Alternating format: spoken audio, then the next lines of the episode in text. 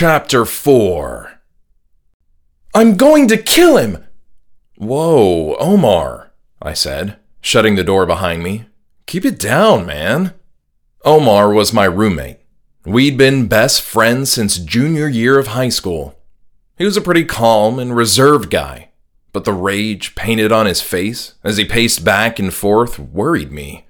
His olive colored skin was tinted with red, and he kept clenching his fists until his knuckles went white.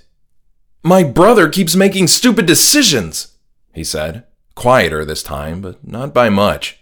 He's putting my parents through pain and disgrace. So you want to kill him? I asked, sitting down on the small green sofa in our front room. No, I'm going to kill the pastor of his church, he said, collapsing beside me and crossing his arms over his chest. Omar's family was Muslim. Well, at least they used to be. His brother, Ahmed, had recently converted to Christianity. Omar was personally open minded about the whole thing, but the hurt it brought to his parents upset him. I guess you could call it a sort of righteous anger. What church did he join again? I don't know. Something about a bloody lamb, he said. Slain Lamb Ministries? I asked. Yes, that's the one. A whole bunch of assholes is what they are. What were the odds? We both had family members that were being brainwashed by the same crazy pastor, and there was nothing we could do about it. Or so I thought at first. So, I guess that you heard they were opening up the church building tomorrow night? I said. Yes, but my brother's already been up there today, Omar said the volume in his voice beginning to rise again. He's helping them with setup or some shit. Wait, how did you know they were opening back up tomorrow? My dad's been sucked in too.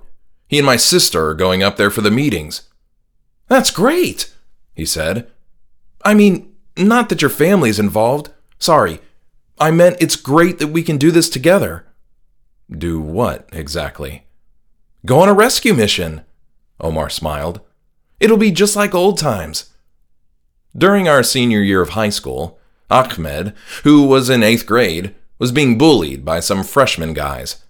I'm not sure how it all started, but they would wait for him to come home and ambush him along the way, usually near the wooded area outside our neighborhood.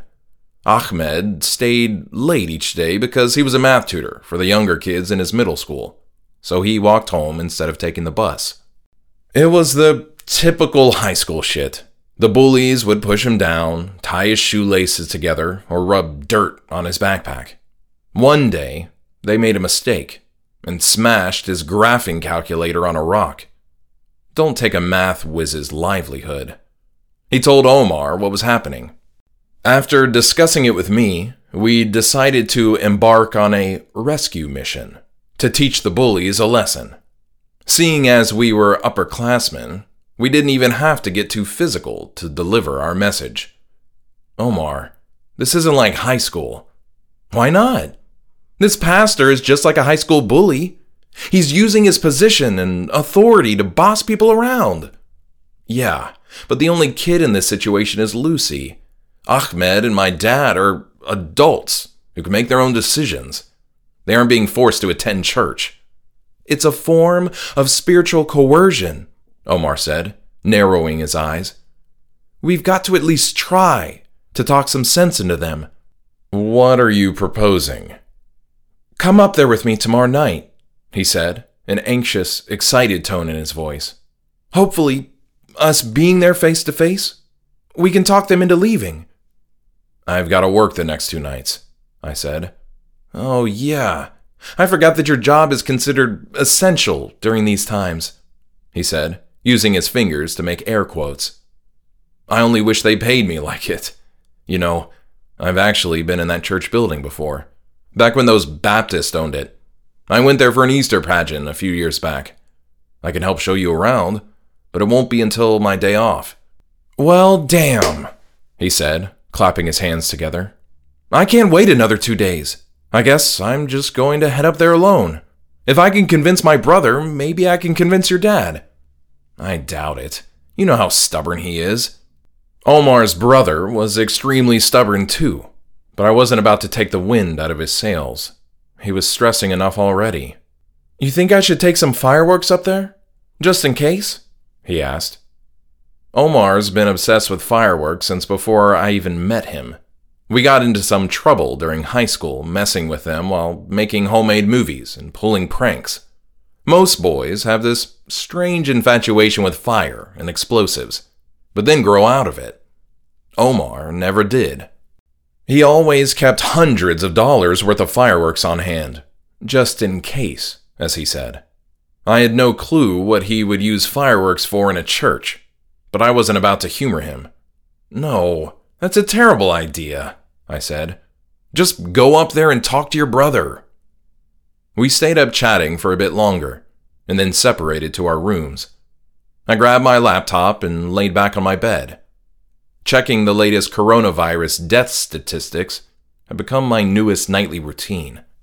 It wasn't the best thing for my anxiety, but like a cat, my curiosity was stronger than my common sense.